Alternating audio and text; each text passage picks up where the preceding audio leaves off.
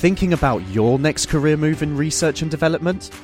Then it's time to make your move to the UK. The nation that's investing 20 billion pounds in R&D over the next 2 years. The nation that's home to 4 of the world's top research universities. The nation where great talent comes together. Visit gov.uk forward slash great talent to see how you can work, live, and move to the UK.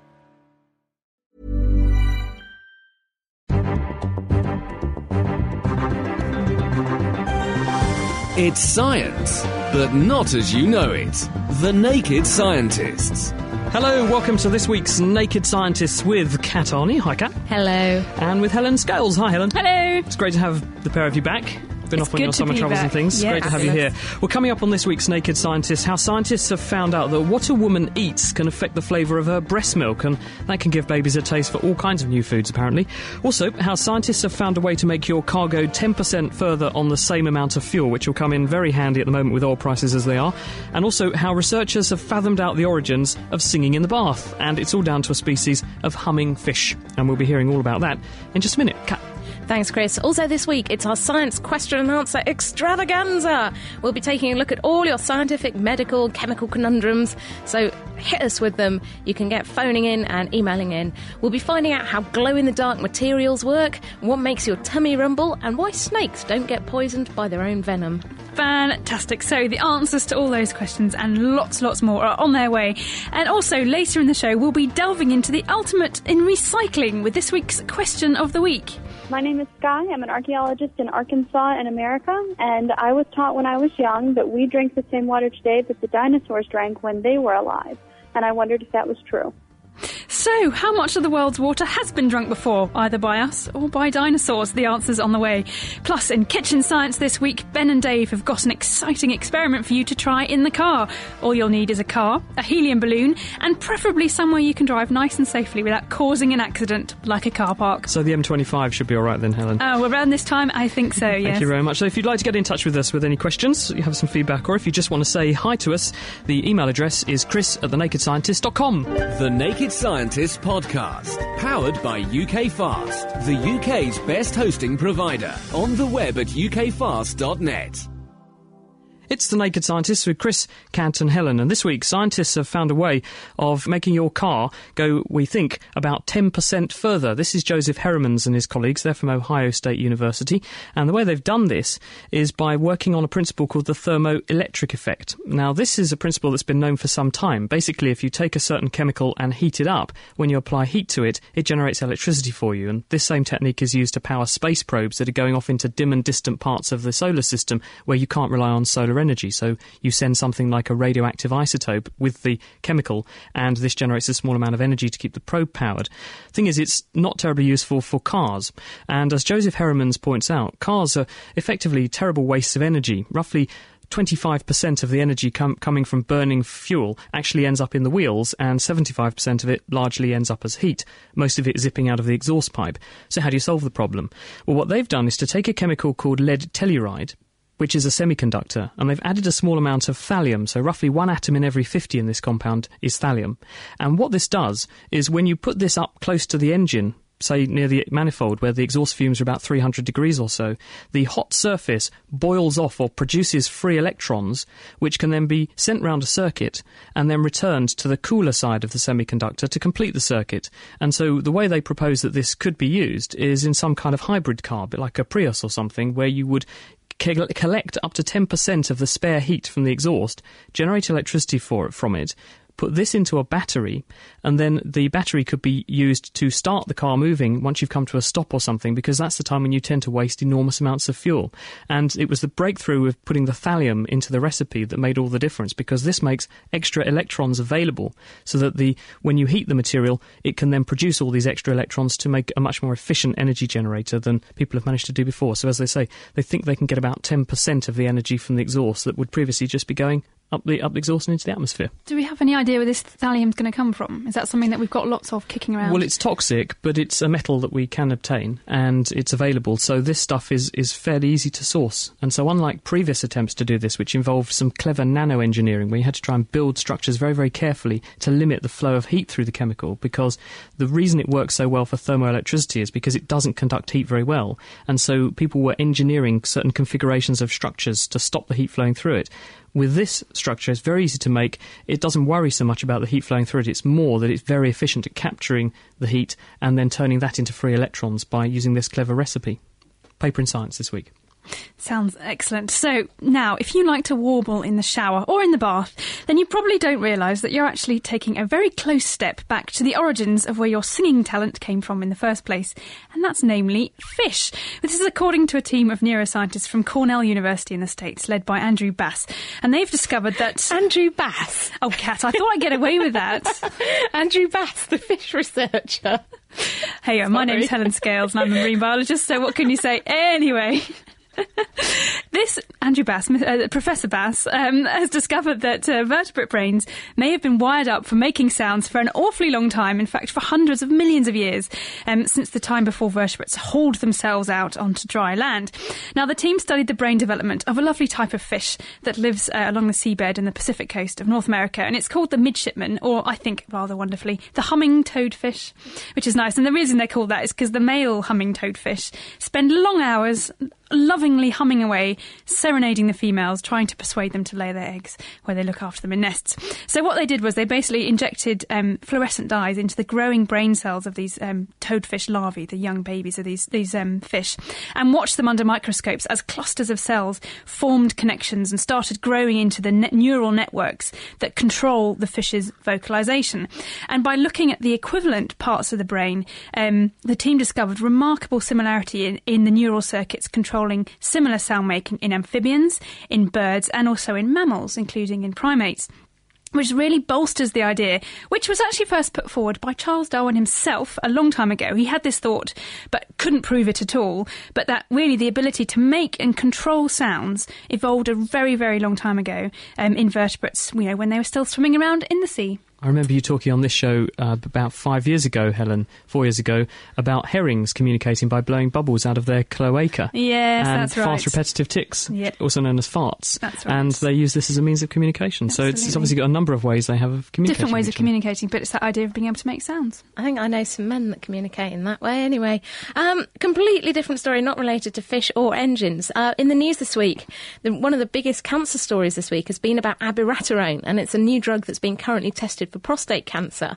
Now, earlier this week, there was loads of media interest, and in my role as a spokesperson for Cancer Research UK, I got to go on telly, and it was all very exciting um, because researchers had released the results of an early stage clinical trial of this drug in men with aggressive prostate cancer whose cancers come back after standard hormone treatment. So, obviously, uh, they've been treated with hormone therapy, their cancer starts to come back, and this is when really things get very difficult and it's very hard to treat them then. Now, the trial showed that the drug worked in up to 80% of the patients that they tested, which is really, really great. This, so that's why it got loads and loads of interest. And some stories were saying, oh, this drug could save 10,000 lives a year. And that's the number of men who actually die from prostate cancer in the UK every year. Now, it is very exciting, but this trial only involved 21 men. It was a very early stage trial, and you know it's certainly not really enough to warrant this huge excitement, and also certainly not enough numbers in a trial to warrant it being used all over the place. And people are, are phoning up organisations like Cancer Research UK and saying, "How can I get this drug?" And it's very important to remember that it's still essentially an experimental treatment. Now, it is being tested, this drug abiraterone is now being tested in a much larger group of patients across the world, uh, more than a thousand prostate cancer patients. And when we get the results of that trial, then we'll know much more about whether this drug's safe. So at the moment, it's a bit too early to get overexcited because we don't really know how well it works and how safe it is. How does it work? Well, it's actually it's really interesting the way it works. So most hormone treatments for for test, uh, prostate cancer work on cutting off the supply of testosterone. That's the male sex hormone that fuels the growth of prostate cancer cells, and they cut off the, the production of testosterone by the testes. testicles um, in, in several ways. But the thing about abiraterone is that it actually stops the production of testosterone in all the tissues of the body. So that's uh, in other hormone based tissues, uh, for example, the adrenal glands and in the prostate cancer itself. It completely shuts down production of testosterone. So if you have cancers that have, you know, they're, they're managing to struggle by on a little bit of testosterone and start growing again, this really shuts off all the fuel to the cancer. So it is potentially very exciting drug. Um, you know, Cancer Research UK is very excited about it because we were involved in the early development of it. So it is, it's got a lot of potential, but it's certainly too early to get excited, and it's certainly too early for it to be prescribed generally. More than 20,000 men a year in the UK alone die from prostate cancer, uh, so it's very serious. Yes, numbers. about 10,000 die and 33,000 get it. So it's, you know, we really need to, to do something about it, but it's certainly too early to say yet. Thank you, Kat. Well, to the other end of the body, and that's breasts and breastfeeding. And there's a very interesting paper which has been published in the Journal of Physiology and Behaviour this week by researchers at the University of Copenhagen. This is Helen Hausner and her colleagues, and they were interested in the question do babies get influenced in their tastes by what they get from their mother's breast milk? In other words, does what mum eats affect the baby's choice of foods later.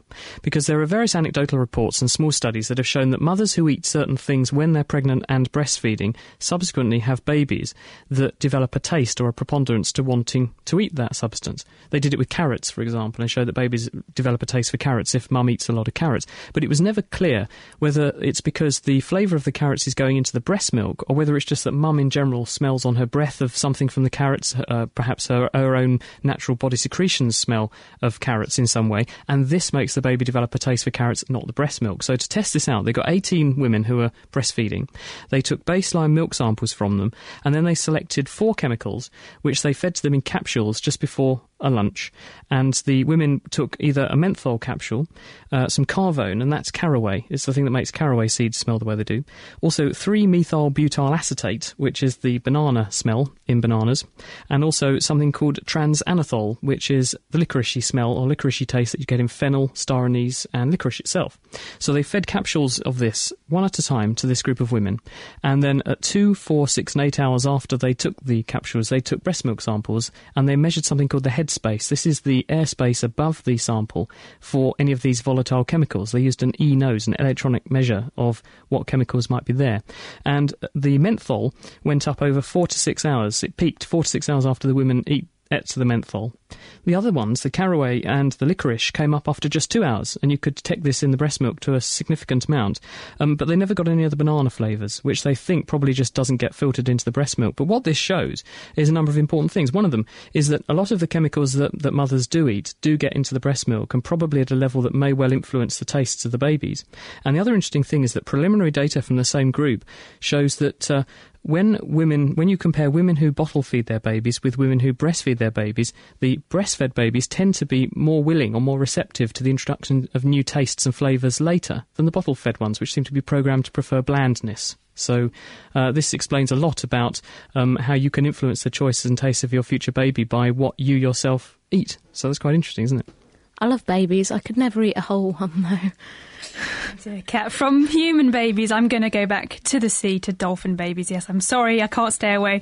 Um, but uh, and I'm also going to stick somewhat to underwater singers from my story earlier, um, with a couple of stories. But first of all, bottlenose dolphins and um, how the fact that mother dolphins may sing lullabies to their babies um, in the first few weeks of life, and what they're doing is in fact imprinting themselves on their babies so that they know that that's their mother. And it apparently could be particularly important for bottlenose dolphins living in large pods uh, where babies might get um, go missing, and also there is a preponderance, a, a, a, susceptibility for other mothers to try and nick the babies, uh, or other females to nick the babies of mothers and sort of dash off with them. Um, but it seems, uh, according to researchers from Dallas Zoo who've been watching captive female bottlenoses and, and listening to the sounds that they make, and hearing that there are these unique songs that the, their mother dolphins sing over and over and over again, and kind of blast at their babies for the first few weeks could be doing this imprinting thing, which happens in lots of different animals. You know, uh, um, baby chicks will imprint on a human if they, they see a human when they've, they've hatched and they think that that's its mother and will trail hopelessly around after them. But this could have quite an important role in dolphins, which the dolphins got good nice. vision, haven't they? So why do they need the sound as well? Because maybe the young haven't developed their vision yet to an, uh, to an extent to be able to recognise their mothers. I mean, we really are talking the first few days and weeks of life um, for these little creatures, and sound for them is very important. We know they use it for hunting and so on, and, and for communicating. And then just one other no- nice story. It seems that the news this week was full of underwater noises, um, which is um, about another group of uh, cetaceans, those marine mammals, um, and this is the humpback whales, which um, we know very well from their beautiful songs. Um, if you've ever heard, Kat does a good impression of a Go on. humpback whale. And if you Right. can, want to buy her new album, it comes out in October. I can promise there's- she sounds much better on the harp. Anyway, um, I've heard humpback singing underwater, and it's just magical. It really is when I'm diving in Australia, wonderful. Um, but it's not just that these songs that we've we've really learnt about that we know um, hold meaning, but other noises that these creatures make as well. In fact, they make splashes and bubbles and grunts and possibly even farts. Um, and this team of researchers from the University of Queensland have recently, well, they've spent the last five years actually following humpback whales from the Great Barrier Reef all the way down to the Antarctic and watching and listening to them and seeing that they make these other noises and do particular um, behaviours at the same time, which should could be that they you know represent certain you know meanings and uh, they're communicating with each other. So, for example, a leaping in the air and splashing back down, known as breaching, happens most when there's an adult on its own in a group of youngsters. So it could mean here I am, don't worry, I'm here. You know, so, so that's that in the local nice. swimming pool as well. Well, but not amongst whales. Yeah, so I think it's rather nice that we've got another idea of this complexity of how they communicate these wonderful creatures swimming around in the oceans. Now, slightly different tack. Um, snuffles and sneezes are particularly common, but if you happen to be a smoker, you're actually more likely to suffer from colds and flu and have more serious effects from them. For example, if you're a smoker, you're actually more likely to die during a flu epidemic than people who are non-smokers. And if you uh, have children who are exposed to secondhand smoke, so passive smoke, they're more likely to have more severe responses to colds as well. But until now, it wasn't really known why this happened, and some scientists thought that the chemicals in cigarette smoke actually dampen down your immune responses so you don't respond properly to infection. Now, scientists at Yale School of Medicine in the States have finally answered the question and found that the opposite is true. And what they did is they um, found that the immune systems of mice that were exposed to cigarette smoke for as little as two cigarettes a day for two weeks hugely overacted. Their immune systems really went crazy when they were exposed to flu virus. Um, they managed to get rid of the viruses normally, but then this huge inflammation caused tissue damage and scarring in their lungs. Now, these findings suggest that smokers have problems not because they can't get rid of the virus, but because they just hugely overact to it. And the lead author on the study said it's like the, using the equivalent of a sledgehammer rather than a fly swatter to get rid of a fly. And they've also studied the molecular pathways that lead to this response. So maybe this could be some good targets for drugs in the future to help treat chronic lung problems and, uh, and to help treat some of the problems that, that do beset smokers. Though, of course, the best way to protect yourself is to give up. Thank you, Kat.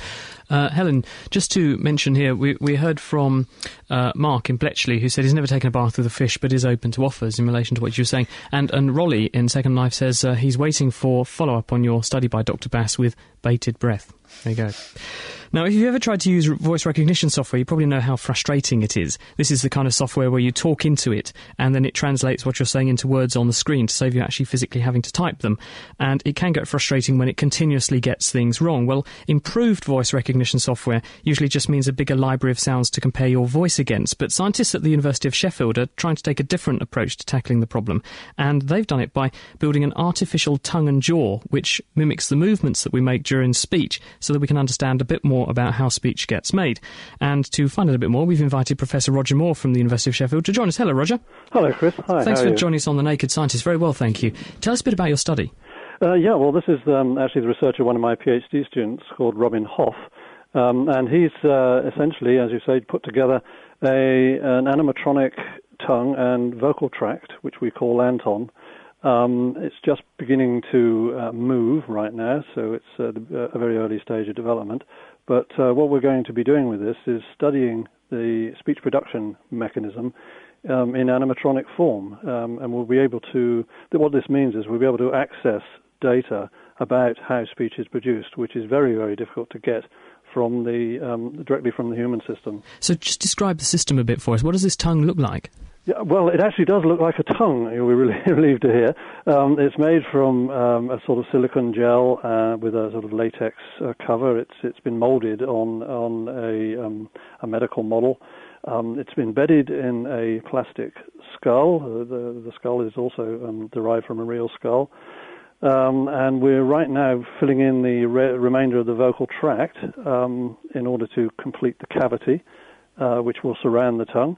Um, and then the most important part of all this is that, of course, it has to move. And so we are connecting motors through uh, filaments into the tongue itself to pull the equivalent of the, of the different muscle groups. So you can actually accurately model the muscles that are natively in the tongue in order to faithfully reproduce the movements the tongue would make when saying different words. This is the idea. Yes, we, we're trying to be as anatomically correct as we possibly can because this is important to the research. Uh, one of the key things that we need to uh, find out, um, which is very difficult to do in any other way, is to measure the energy that is used to move the tongue into different positions. And how will you do that with this model? Uh, well, it turns out that because it's um, a, physical model, uh, all we have to do, is, in fact, is, is, measure the energy being used by each of the different motors, which is pulling on uh, the uh, um, respective muscle groups. So we, we will therefore have a very easy way of assessing the different um, energy uh, uses across the whole of the model. And how do you know which movements to make the tongue make in order to say different things? Well, initially we're uh, using some MRI scans from um, our colleagues in Grenoble and using that to establish sort of static positions that we will um, set up as targets. And so, in uh, other words, what people do ma- with their tongue when they're saying something. Yes, that's right. I mean, first of all, we have to work with static sounds, you know, simple vowel sounds, um, and then we'll move on to dynamic sounds um, as the complexity of the model progresses.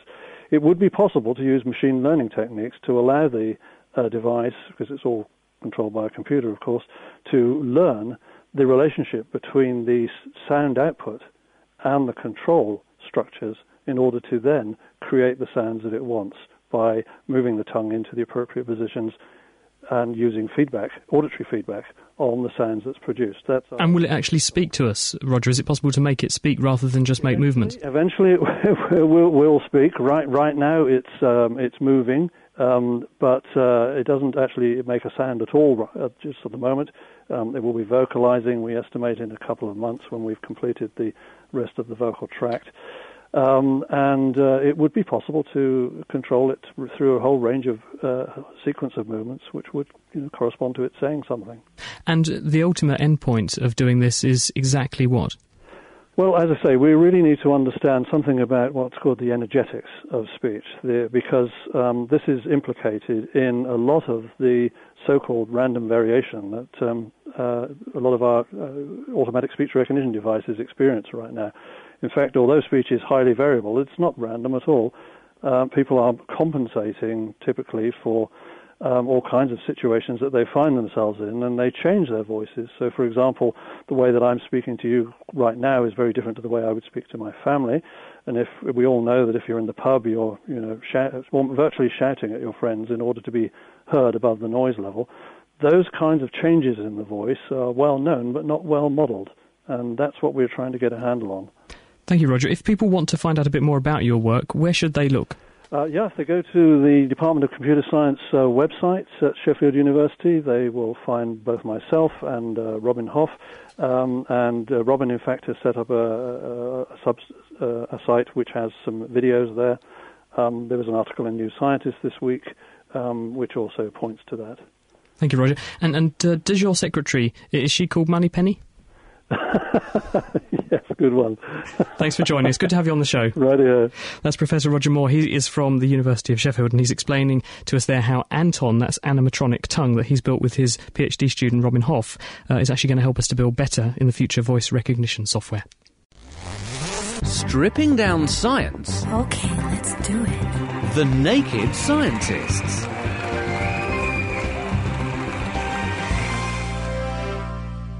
This is The Naked Scientists with Chris Smith, Kat Arney, and with Helen Scales. Don't forget that we do beam this programme live into Second Life, and that's from 6pm UK time. That's 10am Second Life time. And there's a great group of avatars out there who discuss the science in the show, so if you'd like to join them, do visit the Scilands and then search for The Naked Scientists. You can drop by our palatial mansion, relax on one of the sun loungers and listen to the show. And I'd like to say hello to all Second Life people listening to us out yeah, there. Yeah, we're watching you. Tony Blair would approve, CCTV style. Uh, now, if you are online, of course, we have a big favour to ask you, which is we're running a bit of a survey on the Naked Scientist to find out what you think of it and what you think we could do better and what you think we're already doing quite well. And it would help us enormously if you could fill that in. And a very big thank you to the people who already have. We're really grateful for your feedback. To do that, you go to nakedscientist.com forward slash survey, and there are just some simple boxes you have to tick, or a couple of boxes where you can write something if you want to, and it should take no more than five minutes of your time. So if you could help us, we'd be really grateful. Thanks. Now, Ben and Dave are about to hit the road for this week's Kitchen Science in Dave's car. Now, this is the ideal experiment for you to do if you happen to find yourself on the way to a party with a helium balloon, because all you need is a car and a helium balloon. For this week's Kitchen Science, I'm not in fact in a kitchen, I'm actually in Dave Ansell's car. I haven't stolen it, I am actually here with Dave. Hi, Dave. Hi, Ben. And we've come to a fairly deserted park and ride in Cambridge. Now, obviously, should you ever wish to do any science experiments in your car, it would be wise to do it somewhere where you're not going to run into anything or hurt anyone. Wouldn't you agree, Dave? Yeah, if you get distracted by the science, you don't want to hit anything expensive. Now, I can see that Dave has a bright purple helium filled balloon with you. Are you going to a party? Not immediately, I'm afraid, no. It's a really quite nice effect you can get with a helium balloon in a car. So, what do we plan to do then, Dave? Well, if you're ever in a car with a helium balloon, this is something you can look out for. Basically, what we're going to do is we're going to have the helium balloon tied onto a piece of string, floating away gently. Then we're going to accelerate the car and then brake it, and see what happens to the helium balloon. So it's really as simple as getting a helium-filled balloon inside the passenger compartment of your car, perhaps tied to the handbrake or something like that. Accelerate a bit, and then brake. And that's supposed to show us something special? That's the idea, yeah. If anyone has any idea what it might be, give us a call. Okay, well, do let us know if you think what unusual thing you might see with a helium balloon in a car as it accelerates and then brakes. But we will come back to you later on in the show. Right. Well, obviously, your safety comes first, dear listeners out there. So please only do this if you can drive a car and not distract the driver at the same time. But next time you find yourself in a car with a helium balloon, or go out and buy one specially, hold the string with the balloon inside the car, as so it's floating, floating freely uh, in the passenger compartment, not in front of the driver, please. Uh, and watch what happens when you accelerate, brake, and even go around corners. Ben and Dave will be back a bit later on to let us know what happens for them. Uh, but if you think you know what might happen, or if you have any questions, questions or comments at all, then do get in touch. The email address is chris at thenakedscientist.com. Have you ever tried it, Helen, driving around with a helium balloon in your car? Um, no. It's, it's, really good. It's really good. It's a very, oh, really? very, it's really interesting and totally, totally blows you away. This, I've you'll never be really even surprised thought of it, but I will definitely try be trying hopefully, next time. Hopefully, some people out there will give it a go. It does sound absolutely brilliant. Anyway, we've had a, a quick email in here from Christopher Bianco. I hope he's filled in our survey because he says hello to the whole gang. He's sending this email to say keep it up, very interesting program, and he's finally listening to us live, uh, no longer from his mobile phone podcast. He's out there in Malta. So hi, Chris, and go and fill in our survey on the website. He also heard from Kevin Kazmierski, who says he's a 44-year-old carpenter from New Jersey and he's actually building a lab at Rutgers University in Newark, and he likes listening to our podcast as he's working. And he tells me I have to be nicer to you, Helen. I, I, wasn't aware I was being nasty. He tells me I have to pay you more as well. Oh, that does sound good. Yes, thank you. More of letters like that, please. Say us more. Also, hello, Petition, perhaps. also, thank you to Ian Tate, who says hello from Laos. Uh, he's, he's listening there and, and says he, he likes the kitchen science experiments as well. So thank you very much for that. Now, Kat, got a question here from okay. Biren Desai, who says to you, if I have B positive blood and so does my wife, how can our son have O positive blood? Well, you'd be asking the milkman what sort of blood group they have. No, no, no. This is all very simply explained because you need to realise that blood group is determined by a set of genes and you get one gene each from your mum and one from your dad. And blood group's determined by basically two different genes called A or B. And you have certain versions of these. And you can also get a version called O, which is kind of they, these these genes make proteins that are on the surface of your blood cells.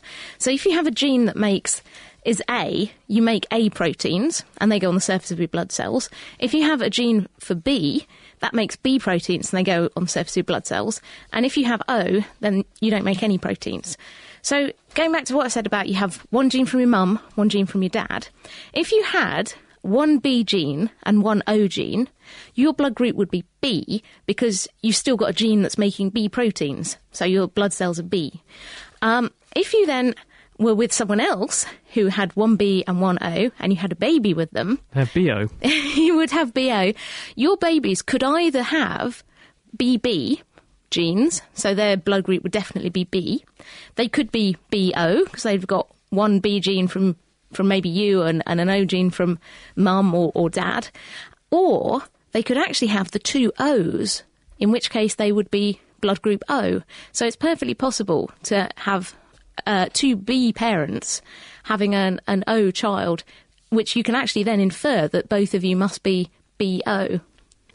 Hence, that's because group O is recessive. Exactly. Group O is recessive because you have no proteins on the surface of your blood cells from this group. So if you have even just one A or B gene, that, that gonna- determines your blood that. type. I've got a, got a question here for you, Helen. This is from Sandy Fosnot, who says, Why are yawns so contagious, even from a TV? Uh, he says a graphic designer in Dayton, Ohio, listens while he's at work, and uh, finds yawns impossible to resist whilst watching them even on television. Well, yes, I think you share a trait with about f- between 40 and 60% of people who find yawns very catchable. But unfortunately, um, the answer is we don't know. We actually don't really know why it is that um, yawns are so contagious. I think we're not even quite sure why we yawn anyway. There's lots of ideas as to what that is. Um, but we're not alone in our, in our catching of yawns. Chimpanzees do it as well. Um, and it's an unconscious process, so we really don't know what it is. We've got ideas of why we might do it. Um, it could be early on in human evolution that we needed to communicate how sleepy we were because it was important for groups of people to go to sleep at the same time and wake up at the same time, things like that. And so by yawning, it kind of synchronized group behavior and that sort of thing. So that could be a reason why. People have actually looked at what's going on inside our brains when we are catching yawns, um, you know, by putting, putting people inside of, um, functioning magnetic resonance machines and you know looking at patterns of, of electricity inside your brains when you're watching other people yawn. Um, and really again it hasn't really opened up much of an answer to what's going on. We get a lowering in the activity in a particular part of the brain called the periamygdala region which is very de- deactivated very strongly if you have a person who really really wants to yawn because apparently the desire to yawn varies between different people. So we're really left with a bit of a bit of a question mark on that one still although I did rather love um, some experiments I found um, a report of, which was at a zoo, and they wanted to see if this was cross species. so they went round with people looking at animals yawning to see if it made us yawn, and seeing also if we could make animals yawn. By yawning at them, and unfortunately, the answer is no. Um, someone did claim they caught a yawn from a lion, but I don't know if that really counts. I, I feel a little bit like yawning when uh, my pets. I have a pet dog, and when that yawned, I, I would feel the Hmm. It's possible. I mean, it's a very it's a very peculiar thing because it's not about an open mouth. Because if you cover up a yawn, it's still contagious. Um, and you know, and it seems to be people who are more self-aware and empathetic people seem to take yawns more. So it's all, it's it's something to do with imagining how the other people, that other person you're looking at is feeling, and kind of being empathetic about it. We begin yawning in the womb. I mean, yawning is an amazing. We don't know. You don't know enough about what it is and why it happens, but it's a very good question, and we'll keep working on it until we find out. There's a researcher in uh, New York called Gordon Gallup who did some work on yawns and he showed students videos with people yawning and then looked at who yawned in sympathy and then did two things. He asked the students instead of breathing through their nose to breathe through them with their mouth open or hold a cold compress onto their forehead. And both of these strategies, when you hold a cold compress onto your forehead or breathe through the mouth, you can affect the yawning. So if you breathe through your mouth, you yawn more. If you hold the cold compress on your head, you yawn less. And his theory is that yawning cools the brain in some way and it's to do with alertness. And if you have an infectious yawning behaviour, if you've got a bunch of people who are all sort of sitting around a campfire at night and there's a danger that something, some predator might come along, if one person starts yawning, then it means that everyone's getting a little bit on the tired side. And by cooling the brain and increasing alertness, then because when you have sleep deprivation, brain temperature rises. We know that. Uh, this means that if everyone catches the yawn, everyone gets made more alert at once, which keeps everyone looking for any danger, which is his theory. So there you go. Got a quick question from um, Guillermo Davies, who says, "What is the composition of fire?" Well, fire looks like a solid thing, but it's not. It's actually just vapor. So when you heat something up to a high temperature, it shoves out chemicals which are volatile and flammable. They mix with oxygen, which is coming in from the air around them, and they combust. So they react with the oxygen and they burn, releasing heat. And they also produce some degradation products or burning products of the combustion, which when you make that very, very hot, it glows, it's incandescent, and it gives out light of a different wavelength. And different chemicals make different coloured lights, and that's why flames have different colours. But sodium is very, very common, and so that makes flames look an orange colour. And also, if you have incomplete combustion, if you have some sooty particles in the smoke or the, the vapour, then they'll glow orange as well, which is why you then see this orange pattern.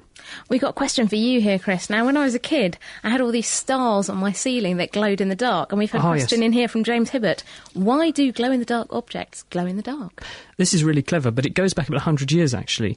Um, people discovered a paint in 1905 called zinc uh, sulfide, and they found that when you shone light on this or mixed it with something radioactive, they were using radium at the time because it's a source of energy. It could behave as what's called a phosphor. So chemicals like that, what happens in them is that when you put some energy in in the form of light, the light kicks some of the electrons in the chemical up to higher energy levels than they would have normally, and immediately it you would expect them to fall back down again, but they don't. In some cases, these electrons stay at this slightly higher energy state for a variable amount of time, and then they fall back to their normal energy level. And when they do so, they give out the energy they soaked up, but they give it out in the visible spectrum. And in most cases, it's a sort of greeny colour, but you can make other lights as well. Green is the colour the eye is most sensitive to in the dark. So that's the colour combination that's most often used because you don't have to have such a good effect for it to be visible, so they tend to use green. But it's possible to make even better these days. There's one called strontium aluminate, which uh, is very, very good at soaking up lots of energy and then very slowly oozing it back out again. And in fact, I think it was Yamaha made a motorbike where the fairing had this around the outside edges, so it would soak up light during the day and then have you to have a sort of glow in the dark motorbike at night. And the idea being that this would make it more visible because you're making a much bigger sort of angle on someone's eye when they're looking at you in the dark, so you're much more likely to see the motorbike in the dark, which is really good. That would just look really spectacularly cool. Thank you, Cap. It is The Naked Scientists, and it's Chris, Helen, and Kat, and we're talking about your science questions. So if you'd like to ask us anything, got lots and lots of email questions to get through, but if you would like to send in some questions, the email address to contact us is chris at thenakedscientist.com. The Naked Scientists. Brought to you by thenakedscientists.com.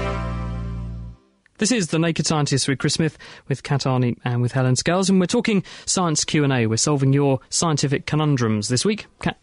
We've got a question for Helen here uh, from Narendra in India who says, How do plants make tannins when attacked by caterpillars? What's all this about?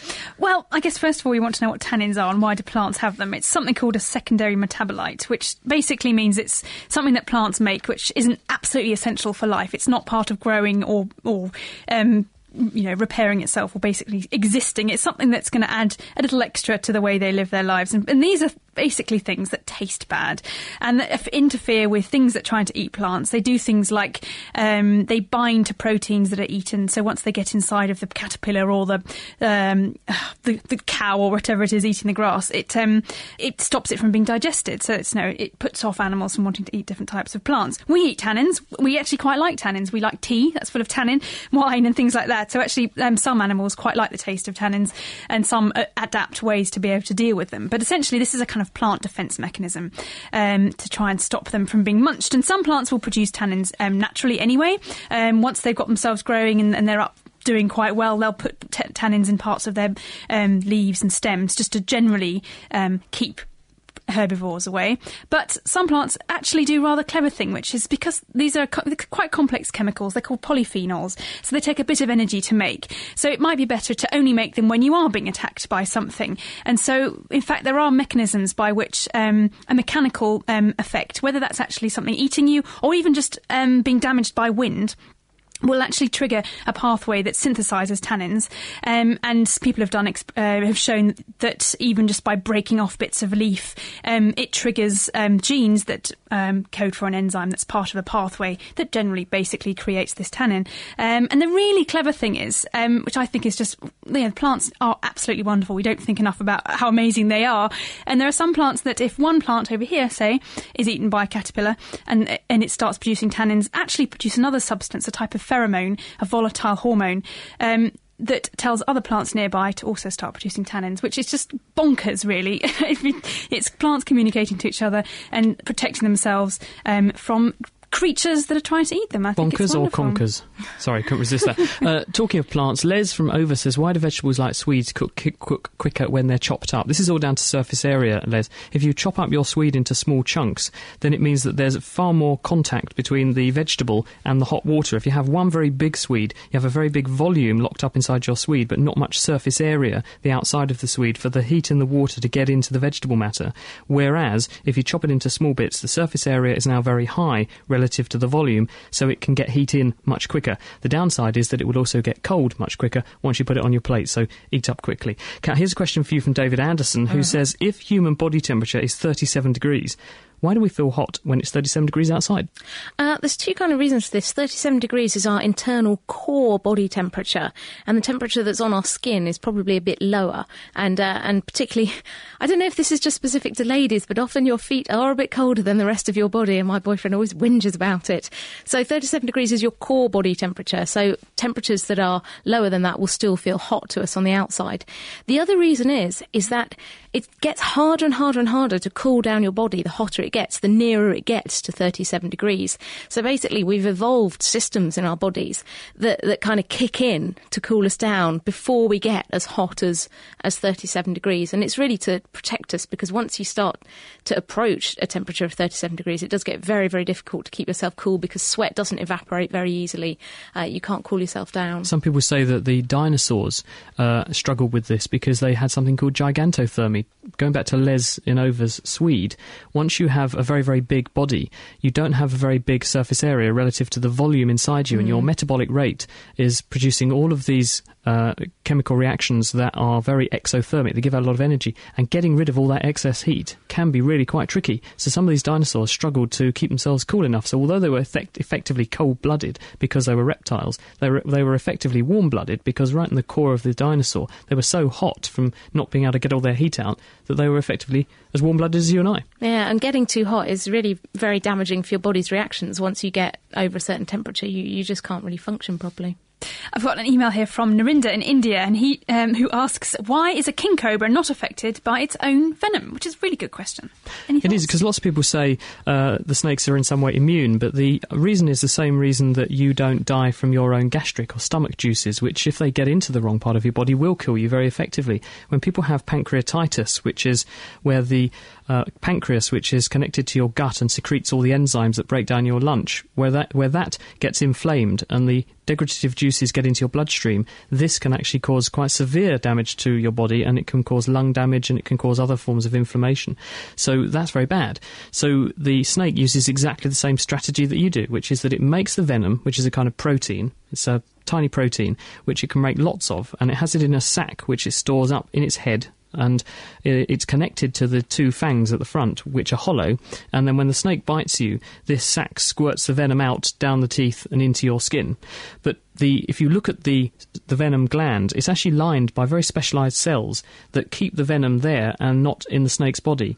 So there should be no access between the venom and the snake's body. And when I spoke to someone who is a venom expert, they said you can also detect antibody to their own venom in some snakes. So just in case some spilled over, I think they have this sort of backup plan, which is they have some anti venom already built in to mop it up and make sure it doesn't go any further. So could one cobra kill another cobra by biting it really badly then? That would be Probably, I think so. Well, yeah. You know, if they're immune but not that immune. that's a think- possibility. A quick one for you, Helen. This is Scoo. This person's from S- calls himself Scoo on our forum. He says, "What's happening when your stomach rumbles?" Excellent. Well, I think what my favourite thing about rumbling stomachs is the official word for it. Does anyone know the official word for rumbling stomachs? Oh, you know, yes, the yes. scientific word. Borborygmi. Borborygmi. And that's right, borborygmi. And do you know where it comes from? Do you know what it means? From your stomach. It's it's one of those thing, words you think, oh, it must have some clever meaning. But apparently the Greeks came up with it, the ancient Greeks, and it's actually just onomatopoeic. It's supposed to sound like the sound of your stomach rumbling, which is rather wonderful. So there you go. Next time, Scrabble or you know pub quiz, Borborygmus And is. spell it.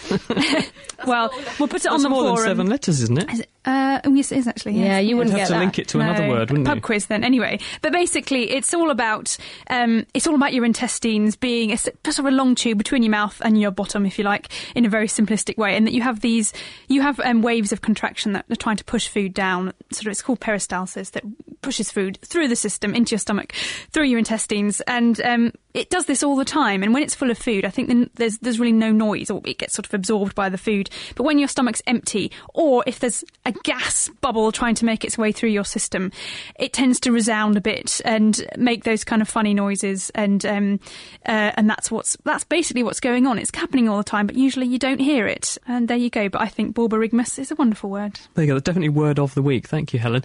Don't forget, we're doing a kitchen science experiment. Ben and Dave have been out in a car park. They've got a helium balloon which is bobbing around in free air inside Dave's car, and they pulled away and then they put the brakes on and stopped. And they're asking you what happens to the movement of the balloon as the car is moving. John in Colchester got in touch and he said he thinks the balloon won't move around inside the car. What do you think? Or if you have any questions for us here on The Naked Scientist, it's chris at thenakedscientist.com. Sorting out the sparks from the quarks. The Naked Scientists. For more information, get online at nakedscientist.com. You are listening to The Naked Scientist with Chris Smith, Kat Arney, and Helen Scales. Now it's time for the wonderful woman who's certainly no dinosaur. This is Diana O'Carroll with our question of the week. Hello. This week I'm going to be mostly drinking dinosaur water. My name is Sky. I'm an archaeologist in Arkansas in America, and I was taught when I was young that we drink the same water today that the dinosaurs drank when they were alive, and I wondered if that was true. So, are there any molecules of H2O still hanging around after 65 million years? Yeah, I'm Professor Ken Carslaw from the University of Leeds, and I work on uh, global atmospheric models and climate models. And the answer to this question requires an understanding of chemical cycling of water around the atmosphere. We tend to think of water being recycled endlessly in the hydrological cycle, and certainly from a climate and weather point of view, most water doesn't spend more than a few days or weeks in the atmosphere before it's rained out. It then evaporates again, it forms new clouds, it rains or snows, and the rivers return that water to the ocean. The longest timescale of water anywhere in the hydrological cycle is in the deep ocean, and it stays there for several thousand years before returning to the surface. All these timescales are much shorter than the 65 million years since dinosaurs. However, water is very slowly destroyed chemically in photosynthesis, which is the process by which plants convert carbon dioxide and water to sugars and oxygen. Water is recovered again, but a different molecule, in respiration, which is basically the reverse of photosynthesis to make energy and carbon dioxide. So to calculate how much water remains from the dinosaur age, we need to consider the total amount of water on the planet and the rate at which water is taken up in photosynthesis. The Earth's plants take up about 12 billion tons of water per year. We know that roughly from the carbon dioxide that they take up. The total water on the Earth is about 1.4 billion billion tons. Dividing these two numbers, we can estimate that most of the water will have been chemically altered within about 100 million years. So dinosaurs lived 65 million years ago, so some of the water we drink is the same water, more than half of the water is likely to be different. Plants are the main culprits for chemically destroying most of the dinosaur drinking water over the past millions of years. On our forum, Dr. Beaver agreed with our expert that dino water is still about and said that some of it was probably at the bottom of the Pacific Ocean. And RD mentioned the constant stream of water production from respiration. Also on the forum, a new member called Will offered a near perfect answer saying that water is consumed in biological systems and incorporated into the living tissue and then excreted in some form back into nature. The odds of the exact hydrogen atoms recombining with the exact same oxygen atoms is extremely remote. Pretty good. Well, now we've mentally warmed up a bit, you need to keep it ticking over for the next month when I will be back with a whole pile of new questions like this. Hello, my name is Sean and I'm from Edinburgh. I would like to know how much information can my brain take before I start overwriting stuff that's already there? Is all this learning good for me or should I concentrate on less? I have asked this question and nobody can give me an answer. If you've tried a month of learning versus a month of unlearning, then please let us know the results. Send your answers and new questions to chris at thenakedscientist.com or why not put them on our forum that's just made for answers at thenakedscientist.com forward slash forum. Well, now, last week's question of the week, we asked if any animals can really live forever and found out about how giant tortoises can live for hundreds of years. Certain trees survive for thousands of years, and some bacteria can enter suspended animation and reanimate up to millions of years later. We've since had an email from Francis Fabian about a really interesting plant called King's Lomatia. It's a shrub found in Tasmania which only ever reproduces asexually. Each individual plant has identical DNA to all the others. Even though one plant lives for just 300 years, this is one of the oldest plant clones on Earth. So old that the fossils we find are identical to the live plants. In fact, it's been around and cloning itself for at least 43 600,000 years. 43,000. 43,600 years, even. That's a big number. And uh, could be up to 135,000 years old. Sadly, though, the remaining populations are very vulnerable in parts of Tasmania, prone to fires, but scientists are doing their best to keep this fascinating plant safe. It's amazing, isn't it, to think that it's still around. Thank you, Diana. Oh, That's Okay. Diana O'Carroll. And as Diana says, she'll be back in a month because over August we're going to be taking a bit of a break and we'll be bringing you programmes that we've put together from all over the world using interviews with people who we've been to meet. So there will be a Naked Scientist, but it will be a little bit different until we relaunch in September. So you'll have to wait to find out how much you can cram into your brain. Well, the answer to that then. Thank you, Diana. Laying the facts bare. The Naked Scientists. It is The Naked Scientists with Chris, Kat, and Helen, and we are taking your questions. If you have any questions for us, the email address is chris at thenakedscientist.com. Now let's get back to Dave and Ben, who are driving around in a car park in Cambridge, hopefully not causing any havoc, and um, but no doubt attracting some strange looks because they've got a helium balloon, but it's all in the name of kitchen science. And just to remind you, they are asking you to put this helium balloon in the car and then pull away and then put the brakes on fairly sharpish and have a look what the balloon did. And we heard from Carrie Lunt in Second Life who says, think of the air in the car as if it were water and the balloon was floating in it. What would happen to the water? Well, it would flow forward on braking, making the balloon go backwards. Let's find out if he's right. Hello and welcome back to Kitchen Science. We're still in Dave's car in a park and ride. Nobody's asked us to move yet, and we are starting to steam up a little bit, so we should probably get on with the experiment. So, obviously, because we're in a car and we're moving, the first thing I'm going to do is strap myself in. We have a helium balloon here, and what we plan to do is hold it on the string in the middle of the car and then accelerate the car a bit and then slow it down again. It's important to remember if you are trying this out, make sure you keep the balloon tied down so it can't float in front of the driver and distract him. So then, Dave, let's get started. Let's start the car up. Okay, well, we'll accelerate away gently. And now stop. Now that was very strange because obviously when we started moving, I'm sure most people are familiar with the feeling. I felt like I was being pushed down into my seat, so I was being pushed backwards. And then when you hit the brakes, I felt like I was being pushed forward. I was kind of straining against the safety belt. But watching the helium balloon, it looked like it did exactly the opposite. It seemed to move forward when you first started moving and then backwards when you stopped. But maybe it actually didn't do that. It just appeared that it did that because I was moving forward and back with the car. So let's accelerate again, Dave. Okay. Now, it, it's definitely moving forward when I'm being pushed back and hit the brakes. And it. Uh, this is unbelievable. I don't understand this. I am definitely being pushed forward when you hit the brakes, but the helium balloon moves quite quickly towards the back of the car. What's going on? Why does it seem that exactly the opposite happens to me? The strange thing about the helium balloon is it's actually lighter than the air around it. We can use a quite nice model of what's going on. It's just a bottle of water with a bubble in it. Well, you seem to conveniently have a bottle of water with uh, a bit of air in the top there in your car. How can we use this to show what's happening with the helium balloon? Okay, this is quite a similar situation to the helium balloon. We've got water, which is heavy, which is a bit like the air in the car, and then a bubble, which is much lighter than the water, which is a bit like the helium. When we accelerate the car, we're pushing everything forwards, but the things with the most inertia, which are the most dense, will tend to get left behind the most, and so we'll end up at the back of the car. When you say the things with the most inertia, you mean the things that take more effort to get moving. Yes, exactly. So the water's going to take much more effort to get moving. So the water should slosh to the back of the bottle, pushing the air to the front. Okay, well, let's uh, see what happens.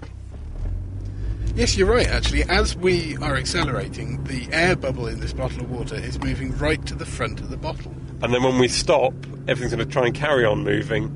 The water's got the most inertia, so it's going to carry on moving the most, and so it's going to slosh to the front, leaving the bubble behind. And yes, when we brake, all the air goes to the back. Now, this is despite me feeling like I'm being pushed forward. I can see the air in the bottle clearly being pushed to the back. Yeah, that's because everything else is being pushed forwards much harder than the bubble is, so the bubble gets left behind and gets pushed to the back. And so I'm guessing that the helium balloon is acting like the bubble in the bottle of water. Yeah, it's exactly the same. When you accelerate, everything gets pushed to the back of the car, but the air is denser than the balloon, so it gets pushed back harder, so it sloshes to the back of the car, so the balloon gets pushed forwards. And when you brake, the air sloshes to the front of the car, so the balloon gets pushed backwards. That's really fantastic. I would never have thought that a helium balloon would do exactly the opposite to what I was feeling. But is there any way that we use this effect in real life? You get a similar effect when you go around a corner. Normally, if the car turns left, you feel like you're being thrown to the right but you should find the helium balloon gets thrown to the left. Should we give that a go? We certainly can. Okay, so I've put the water down. Again, I have the helium balloon in front of me, and we're going to drive and turn a sharp right and see what happens. And yeah, I can feel me being pushed across to the left, and I can see the helium balloon being pushed towards the right. This is really fantastic because it's definitely not what you expect. We're going in a circle now, and clearly I'm leaning at a very different angle to the angle that the balloon's going at. this is amazing, Dave. Do they use this anywhere else? Well, this is the principle on how a centrifuge works. If you want to separate things which are different densities, you basically spin them round in a circle the denser things will get thrown to the outside and the less dense things will get thrown towards the middle. So this is how they separate things like blood. When you go and give blood, they'll centrifuge it out so that they can keep the blood cells but get rid of the other stuff. Yeah, that's right. The blood cells are denser than the plasma, so they get thrown right to the outside, and so you can collect the blood cells from the outside and the plasma from the inside. Well, that's fantastic. Well, once again, if you are going to try this out at home, do be careful. But next time you are on your way to a party and you have a helium balloon, just watch how it might not behave in the way that you expect. Thank you very much to Ben and Dave. What a terrific experiment. You can find out all about how it works from our website because Dave's written it all up. It's at nakedscientist.com forward slash kitchen science, and there's about 100 more experiments like that, simple things that you can do at home that teach you important bits of science. We've heard from James in Beedley who says the phrase, as useless as a chocolate teapot, how thick would the chocolate teapot need to be to brew tea for four people? Ben wants to do that for a kitchen science next time, so thank you for that idea, James. We'll see what we can do. We've got a question here from David Cherry. He wants to know how do dogs detect human seizures before they occur? This is a really interesting one because there's um, kind of anecdotal evidence that dogs can detect when someone's going to have an epileptic fit, but there's also a lot of evidence that actually they don't. And in fact, in some cases where people have are having seizures that aren't genuine epilepsy but are kind of brought on by um, psychological states, there's some worry that dogs behaving in a certain way might actually cause them to have a seizure when they wouldn't normally. Um, there are some dogs that are being trained to look after people with epilepsy once they've had a fit, for example, by bringing them a blanket or getting help, you know, uh, making an alert, that kind of thing. Um, if there is any truth in how dogs may detect um, fits before they happen, maybe they're picking up something uh, in the changes in their owner's behaviour. It, there's really very little really solid evidence about it. Um, but it may be more just the partnership. If you have a dog for a long time, they get to know what, what you like and what you do. Uh, anyway, Helen, here's a quick one for you. Why do insect bites itch even after the insect has gone away? That's from Tracy. It's a very good question for me because I get bitten like anything when I go and do my research in the tropics. Um, it's all about what the, the, insect leaves behind inside you. They actually pump saliva into you, um, full of anticoagulating compounds because they don't want to, your blood to clot while they're there trying to suck your blood up. So they pump you full of anticoagulants, um, which, you know, things like leeches do the same thing, um, which is why you bleed a lot if you've had a leech bite. and, and your body can have an autoimmune response to that that, which is why it can swell. But you can get used to it. So if you have a few over a few days, some people kind of a bit like um, having shots against allergies, you can kind of get used to it. But I don't, and I scratch like anything, and it's horrible. It's because your immune system learns to get better at reacting to it. I think. Thank you for that, Helen. Uh, very quick last question. Um, we got one from Edwin in Waxham who says, "What makes planes leave vapor trails?" Uh, the reason that planes leave vapor trails is because they're burning hydrocarbons, chains of carbon atoms linked together with hydrogen around it, and when this mixes with oxygen, then you make water and some carbon dioxide. And so the vapor trail is the water. And because the plane's really high up in the air, actually what you're getting is ice. So vapor trails are water vapor that often form ice crystals and they leave those nice little miniature clouds behind in the wake of the plane. Thank you for that. Right, that's it for this week. We've had a wonderful question and answer show. We're back next week punting down the cam to give you an insight into some of Cambridge's best scientists. Thank you for joining us. If you have any questions in the meantime, chris at thenakedscientist.com. Have a great weekend. The Naked Scientists are sponsored by the Wellcome Trust, the EPSRC, and UK Fast. For more information, look us up online at nakedscientists.com.